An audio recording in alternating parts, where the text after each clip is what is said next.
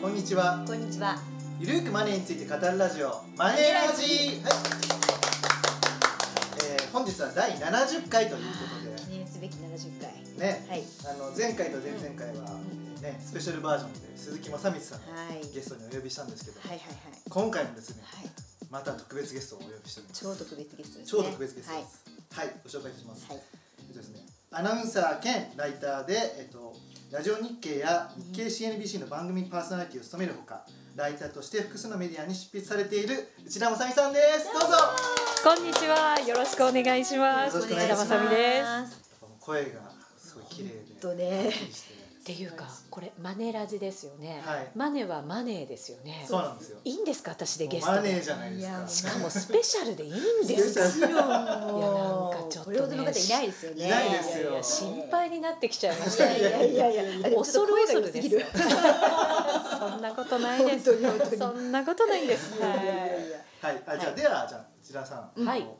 あのリスナーのためにちょっと自己紹介を自己紹介を改めてはいお願いいたしますもう今ね簡単にお話しいただいたのでもうそれだけで十分なんいでやすいけやいやれいどもやいやいや。はい、もうですね十数年アナウンサー業をしてまいりましてう、わはいえー株為替などなどマネー一筋あマネーマかネー。ママネーじゃないですネー筋やん。そうですねはいはいもう投資が本当にあの主流の番組ばかりで、うんえーアナウンサーをしてきまして、はいうんただしですよ、私あの専門家じゃないので、うん自分が語る側ではなくて引き出す側なので。あー引き出しなるほ力どそうですね、まあ、あるかもわあるかわからないんですけどそんな力が、いやありまあますよそこだけで頑張ってきました。いや素晴らしい才能はい、で今はそれを、はいえっとライターの方ランティングの方でもちょっと活かさせていただいて、ははいい、頑張っております。は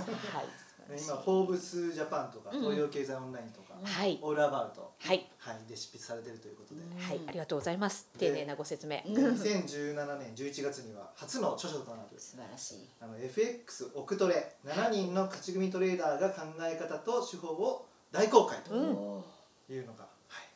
ありがとうございます。黄色い表紙で黄色い表紙目立ちますね本屋さんでもそうなんですよ。よ。目立つんですよ。ねこれすごい売れているとはいこれはですね、はいありがとうございます。あの FX 会社とちょっとタイアップをしへてー、最初あの FX トレーダーで億を稼いだ人たちのうんインタビュー記事をまとめて、うんその FX 会社のホームページでうん記事を掲載してたんですね。あなるほどなるほど、はい、でそれにあの出版社の人が目をつけてくださって、うんうんで加筆して本にまとめないかっていうお声掛けをいただいはて、いなので大幅に加筆して、はいねはい、書かせていただいあたー7人のトレーダーを、はい、え集中して書かせていただきもうまし重版もかかってますんで、はいい、そうなんですよ私たち売れない女子と違います売れない著。書ねなんで僕たちた。はいやいやいやいやいやい や。でもあのね、ラはいラジオのリスナーの人たちがはいみんなで買ってくれて、はいはあーいいな2冊3冊買ってくれた人もいて、もう本当感謝ですよ ね、そういう意味ではね。ありがとうございますはい、本当にありがとうございまねマす。ネラジのリスナーもねぜひ買っていただければぜひねよろ後しくほどお願いリンしクま載せすておきますので、はいよろしくお願いし私もま今度合わす。せて買っていただいたらちょっと私たちも便乗したいっていう。そうですね合わせ技でね。便乗したいです。ははいい。はね本当にいろいろなね、うん。あのトレーダーの方にインタビューされたりとか、うんはいあと社長の方にもうん、インタビューされたりとか、そうですね。インタビュー大好きなんですよね、やっぱりね。それ人をの話をね聞けるってやっぱりいいですよね。うんそうですよね。でそれを分かりやすくライティングをしている。素かけてますかねわかりやすく。ど分かりやうすいでしょう。あもうもう分かりやすいです。本当ですか、はいよかったです。はい。はい。で今日はですね、いせっかくなんでこのご著書からうんはい。なんか、ね、どんなあの FX 投資家の考え方があったりとか、うん手法があったりとか、はい。あとはまさみさんがねあの自分もの投資にも生かしているんだなっていうところも。晴らしい。 FX ね大好きなんですよ。私もやってるので、はいはうんい。儲かってるかどうかは別としてなんですけどね。はい、じゃあ何かじゃあ、だ誰かどなたかどんな方がいらっしゃいました。 そうですね。これ実ははいその全部インタビューはしてるんですけどインタビューして書かせていただいたんですけどインタビューして乗らなかった人もいるんですねあーなるほ私どながるほどすごいと思っているトレーダーの中で。はいはいはい。はい、実はその方うはん、うんうんえー、と始めてから数年ではい。ほとんど負け知らずで,、へへえ。ーうん負でけ知らず数億資産を築いたんですけど、はいはい。ちょうどその本を出す時うんにうん、えーとね、初めてのスランプに陥ってしまって、はいでだからこんな僕を乗せていただくのはって言って、はい、実は辞退あさそうなんれですてかあはい、でも私はどうしてもその方のトレードが好きだったので、うん乗せたいなと思ったんですけど、らはいでも、ね、無理にそう言っても仕方がないので、うんえー、とただそのスランプをうんうん多分、えー、と脱した時の彼ははいさらに強くなっているだろうと思ってるんですね。はいで必ず抜けてくれると思ってるので、うんスランプをだからその時ははい改めてはいまた取材させてくださいねってあの話をして、はいあの実は原稿はお蔵入りになってるあーなるほどですね実は。はでその方は、はいえっ、とね最初 FX ってお金ポンって入れて簡単に儲かりそうな気がしちゃうから、うんギャンブルみたいにして始めちゃう方ってすごく多いんですね。うんうんうんはいチャートとかもあんまり勉強しないで、うんやってみて失敗してそれで勉強してまたチャレンジするっていう、はいはいなんか似たような路線を皆さんあの歩んじゃうんですけど、はいその方はそうじゃなくって、うえっ、んはいとね何年間かは一切お金を入れないで、はいデモトレードでずっと向かい合って、えそうでなんですかそうでそれで FX ってこういう値動きするんだ、うんうんんこういう癖があるんだうんとか、こういう場面ってこんな風に動きやすいんだっていうのを頭の中に叩き込んで肌でも感じて、うんうんそれでよしって思った時にお金を入れて始めたはんです、いそれでずっと勝ち続けたっていう持ち主で。そういうのってなかなかこう、儲けたいと思ってやってるから、はいだから見ててああやっぱりお金入れとけばよかったじゃないっうんうんうんて思ったりするんですよね。はいはいなんで現金でやっとけばようかっんうんうたん実弾やっとけばよかったって思うんだけどうんそう思わないで彼はずっとコツコツやり続けてはいでもそういうことをしたからこうんそうんその後の実う績んうがんもちろんスランプもはいねこれ絶対誰でもあることなのうんうんでうんそういうスランプにもあるけれどもうんでもそこまでの資産を積み上げて、はいで多分周りにも絶対スランプを抜けてくれるよねっていう期待をね、持たせてくれるんだなっていう、はい本当にしょうなんていう正直あの私じゃ無理だって思うような、うんその真面目さ、うんうんと努力、はいうんあすごいですそねうチャートが大好きで本当にね、見られる時間はずっと見てる、えーデモトレードの時からそう今もそうで、はいはいはいすごいすごいのそうそしたらこのタイこのチャートだったら来るなとかわかるわけそですようねこういう値動きし始めたら来るなうんうんうんっていうのが、もうね頭に叩き込まれてる体で覚えてるっていなるうほどかす上ごい昇するためにはそこまでやらないといけないってういんう一つの方法そうなんですよでねねこれもまだ乗ってないトレーダーなんだけれども、うんその人もやっぱりチャートずっと見続けうてん、はい目がねうん血管が切れちゃって充血しえて真っ赤になってもはいチャート見続けたっていう、えでもそれぐらいやらないとやっぱりーはい勝ち組にはなれないっていうあねーなんかるほどそういうのもなんていうんだ鳥肌が立つというか、はいはいうんは本当にやってる人たちの話を聞くといなるほだどからね私なんて本当に子供の遊びだなっていう思い知らされる。基本的にはあれですかスキャルピングとかスキャルピングがやっぱり多い。あー気がしますねデイトレよりもうんデイトレードっていうのはまあいね長くて一日でしたそっうけですね。うんででスイングだと数日か。そうですねうんでスキャルピングが数十秒とかそうのです取ね引なん。ですけうんども早くて数十秒では早まあ時間ちょっと経ったとしても一時間以内にうんうん決済しちゃうような感じかな。ううんねえそうなんですよ。より富士さんも FX やったりするじそゃうでないですすか。ね僕は基本的にスイング派なんですけうん。どおお、じゃあちょっと中長期な感じ中の。長期な感じで、うんあのでトレンドを見てあの小判ざめ投資です、小判ザメっていうとついていく感メじ。ついていく感じですトレンドがちゃんと出てきてからうん入れるっていう感じですね、へえ逆張りをしてだいぶお金を失った のですごいよくわかります。でもそういうふうに自分の経験値があるんで、うんこういうふうになった時は来るなっていうのは分かるんでそこにドーンとお金を入れまあすねあじゃあやっぱりその成功のトレーダーと似てますよね、うんそういうのがね、あやっぱありがとうございりまね。なんかあの株式投資やってるとうん逆張りうんがね、うんやっぱり癖になっちゃうらしいんですよね、はいはい安いところで買って買っってていう風になるんだけど、うんうん FX ってやっぱりしっかり値段についていかないとうやんっぱりダメみたいで、うんトレンドが出やすい金融商品っていうのかな、うんだからやっぱりトレーダーはみんなその値動きが動くのを待って、うんうんそれでついていくっていう人がすごい多いような気がしますね。そうですねあうんーそうかこう徹底することが大事だと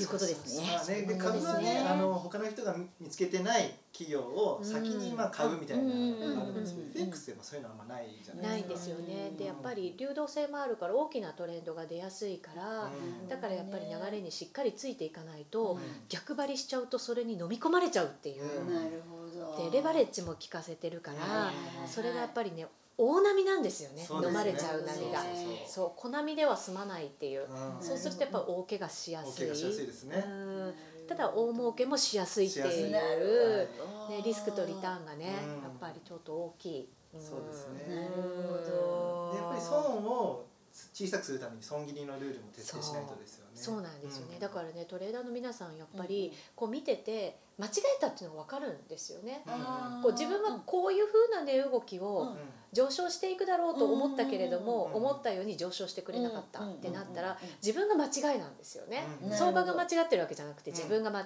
えてるからうんでだからそしたら損切りしなきゃいけないやっぱりんうんなるほど。そうそれがなかなかできないできないですねうん私も含めてなんだけどでも間違えたと思ったら負けを認めてみんなスパーンと出るんですうよん。素晴らそのしい素早さがやっぱり生き残ってるコツかもしれないですよね。なるほどうねん。結局上がるか下がるかの2つしかもちろん横ばいっていうのもあるんだけうどん、うんでも儲かる時ってうん結局上がるか下がるかだから、そうなった時に逆に持ってたら本当に負けるだけ。うんうんううんわう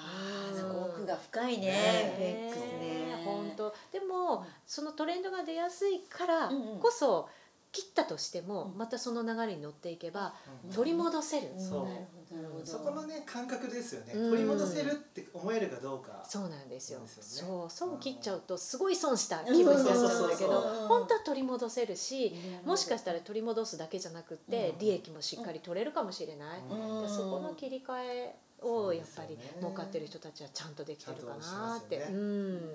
相場が常に正しい。そうインベスター Z でもなんかそういう格言出はしいてなんか書いてありましたねはいうん全ては相場が正しいそうですうねん私は感情との戦いみたいな。そう確かにねメンタルはねそうメンタルのコントロール大変ですよね。ね高山さんもやっねぱりね FX やってるんであ高山さんもねわかやってりるやすんいですよだもんねね負けてるのかなっていう気分の時と かなんかね若干ね、私自分では分からないんですけど、機嫌が悪いみたいなんですよ。機嫌のいい時はあ FX で儲かってんだなってわかりますよわかるいかんね、いかんね。精神修行しないと。でも私とかも飲んでてチャートばっかり見て てシーンとかしてる僕大体周りが見たことありそうまそうすそうそうすごい中で気使ってきます よ大丈夫かなみたいなそうそ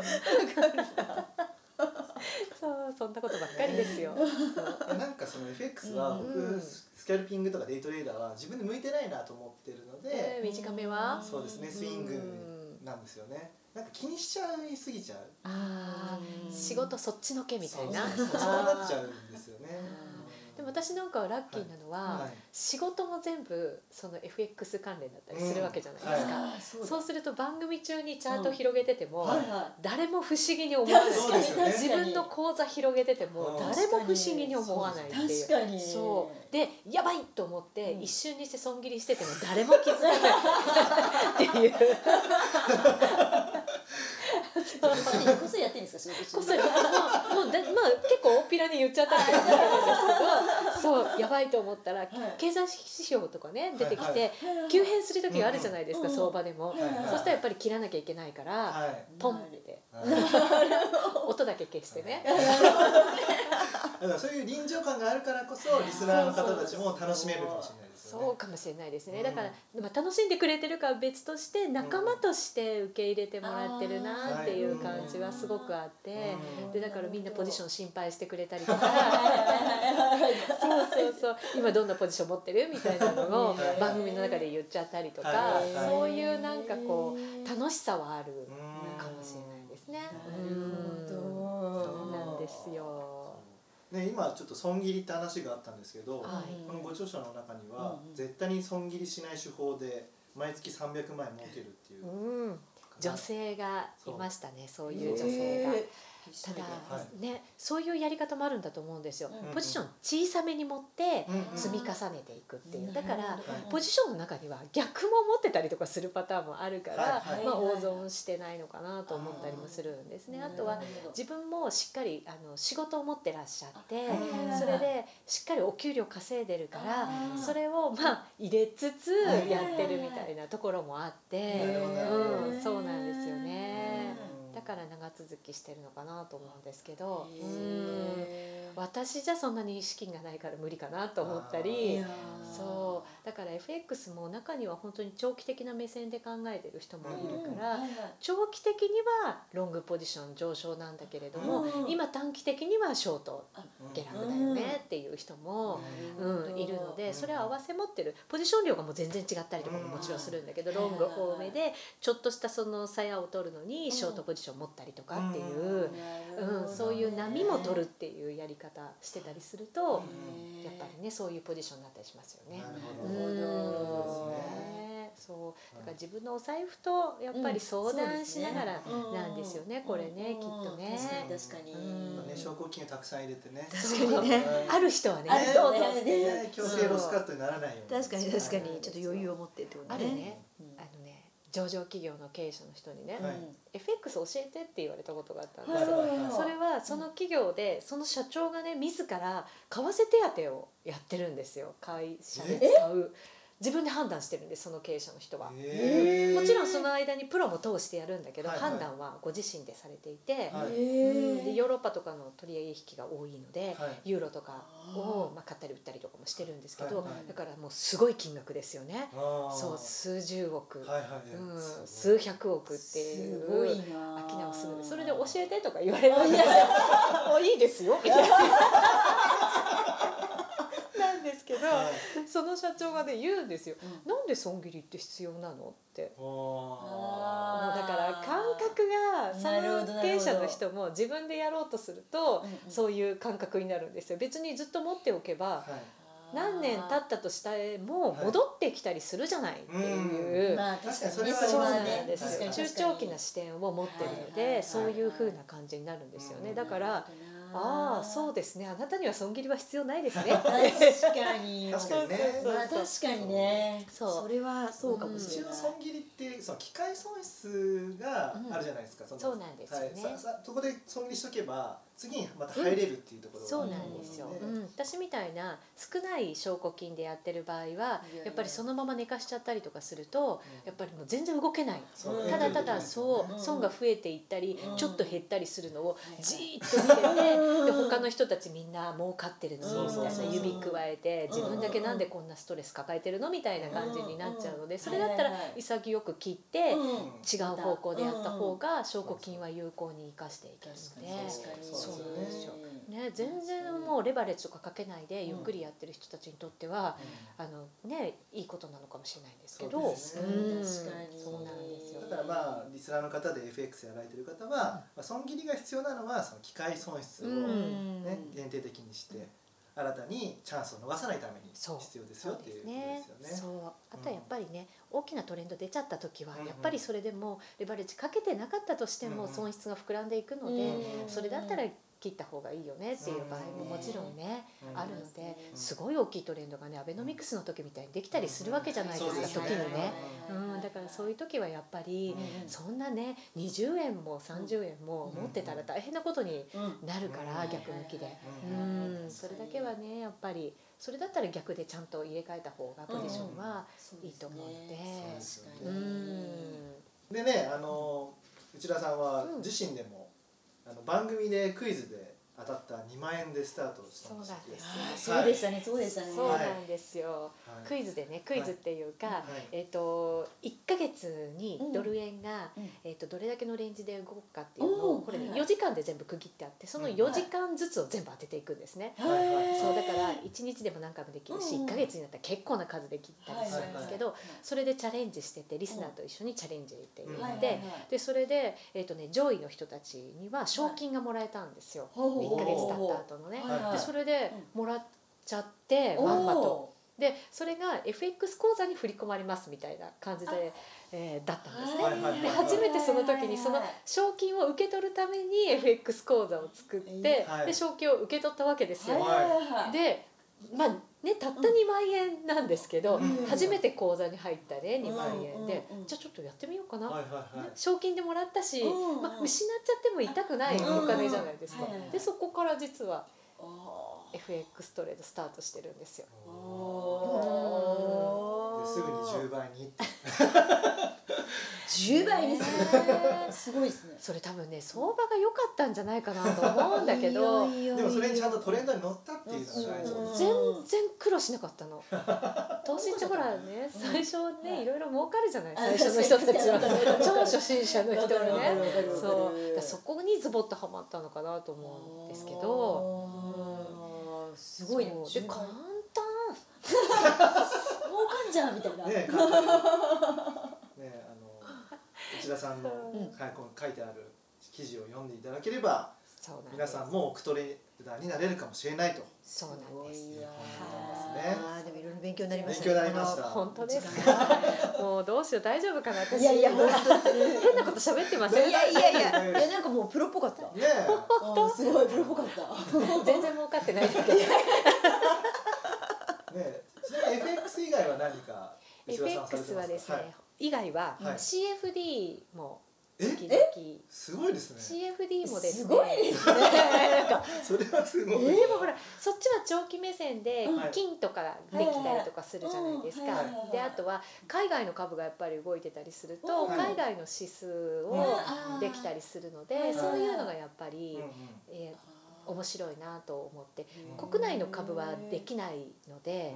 やっぱり制限されるあそうかはいはいのはいではいはいそうするとやっぱりせっかく相場見ててあーなんか動きそうだよねっていう感覚ってやっぱりあったりする時があってはいはい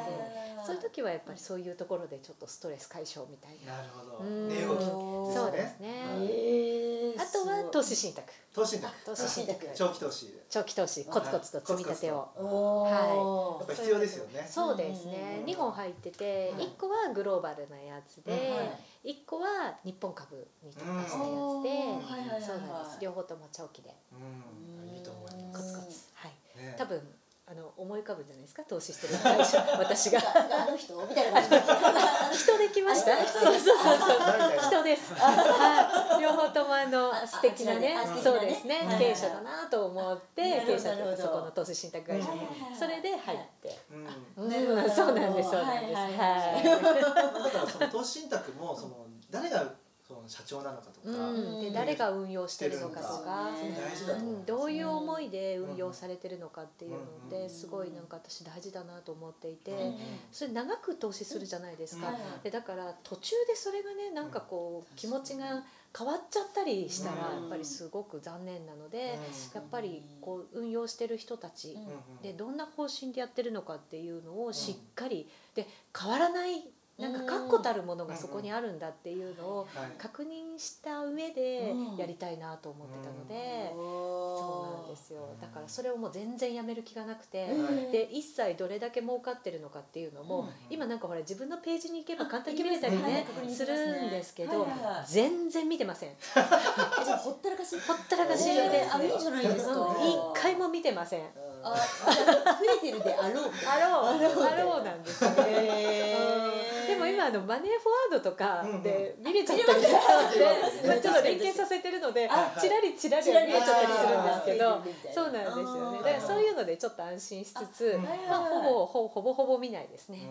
うんうんそうそれはもう長期投資だから、うどんななんかこう暴落があったとしても、はいはいそれもラッキーだと思っておー逆に実は今貯金にしてるお金をそこで一気に、うんうんうんあの追加しようかなと思っているのでそういうタイミングはちょっと待ってる感じでなするかほね。どへイデコとか積み立て NISA やらないんですすいか ませんすいませんえやってないんですかイデコやりましょうあのね節税しながらそうなんですよね,、はいね姉さん稼いでるからいやいやいやねいやいや 内田さん多分毎月6万8000円できるんじゃないですか6万8千円6万8000円個はてな主個人的な話そう前により富士さんに教わったやつかなあえそれは正規の企業共済そうああそうそういうの全然そわうかだってかないんらですよ2ねつ合わせてうん13万8000円できますよ毎お月マすジごいでですすかか。節税できると思いますよ。そうちゃ節税んとできまねすやらなきゃいけないと思って、うんはい今頼藤さんが言った中小中中規模小小規模 小規模企業共済もうそもそもがダメじゃん そうもうあのねちゃんと申し込み用紙をもらってきたのあ銀行に行っおおはいすごい。てなのにもらったままーじゃあもう今日書きましょうねはいちゃんと家に帰って書きますで明日はちゃんと銀行にはい、行っていき ます。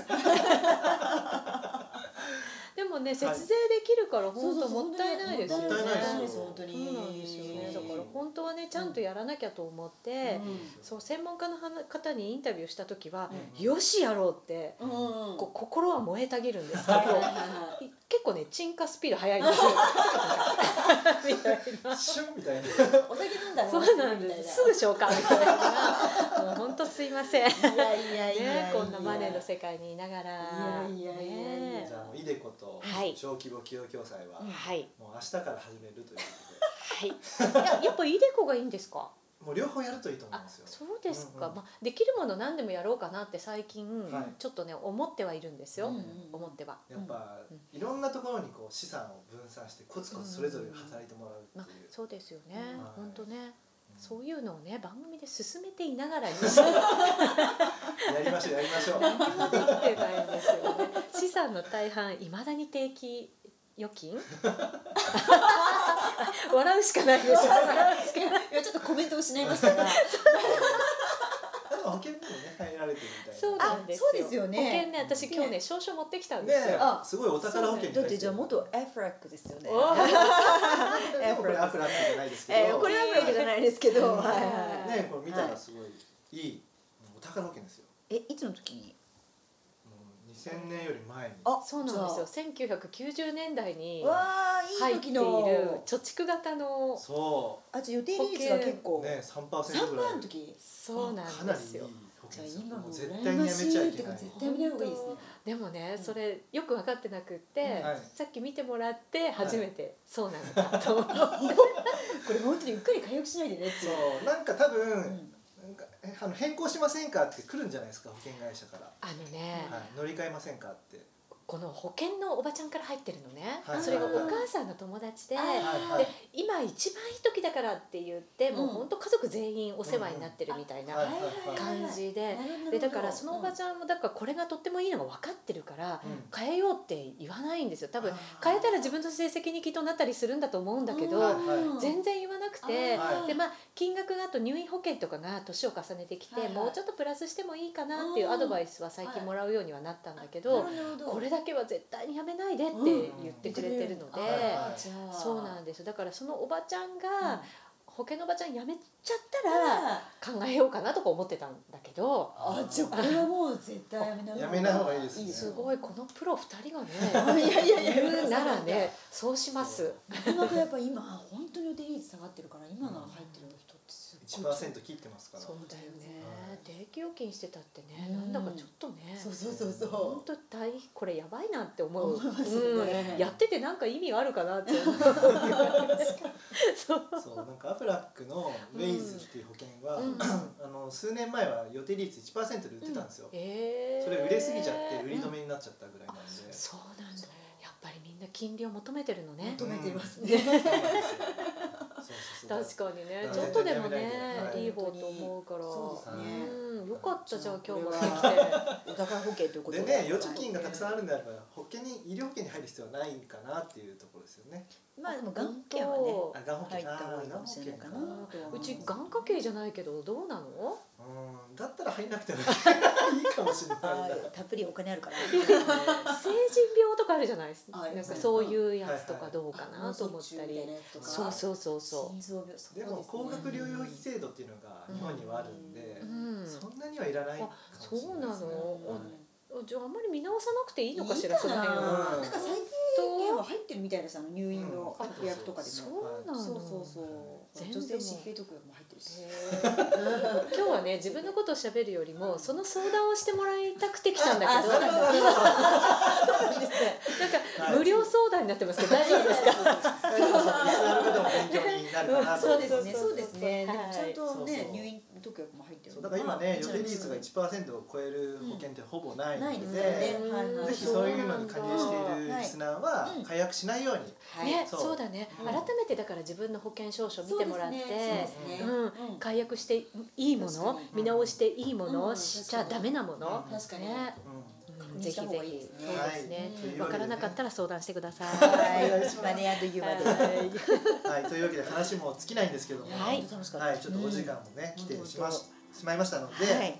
ちょっとねじ今回はここまでとはいで次回も、うんあのゲストに出演させ出演してもらいまして、はい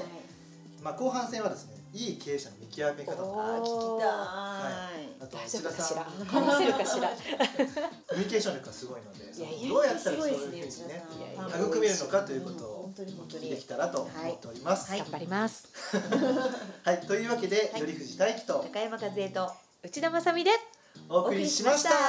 またね See you!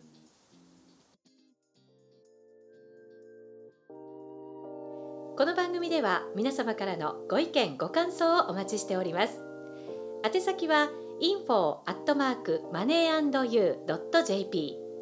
info at mark moneyandyou.jp です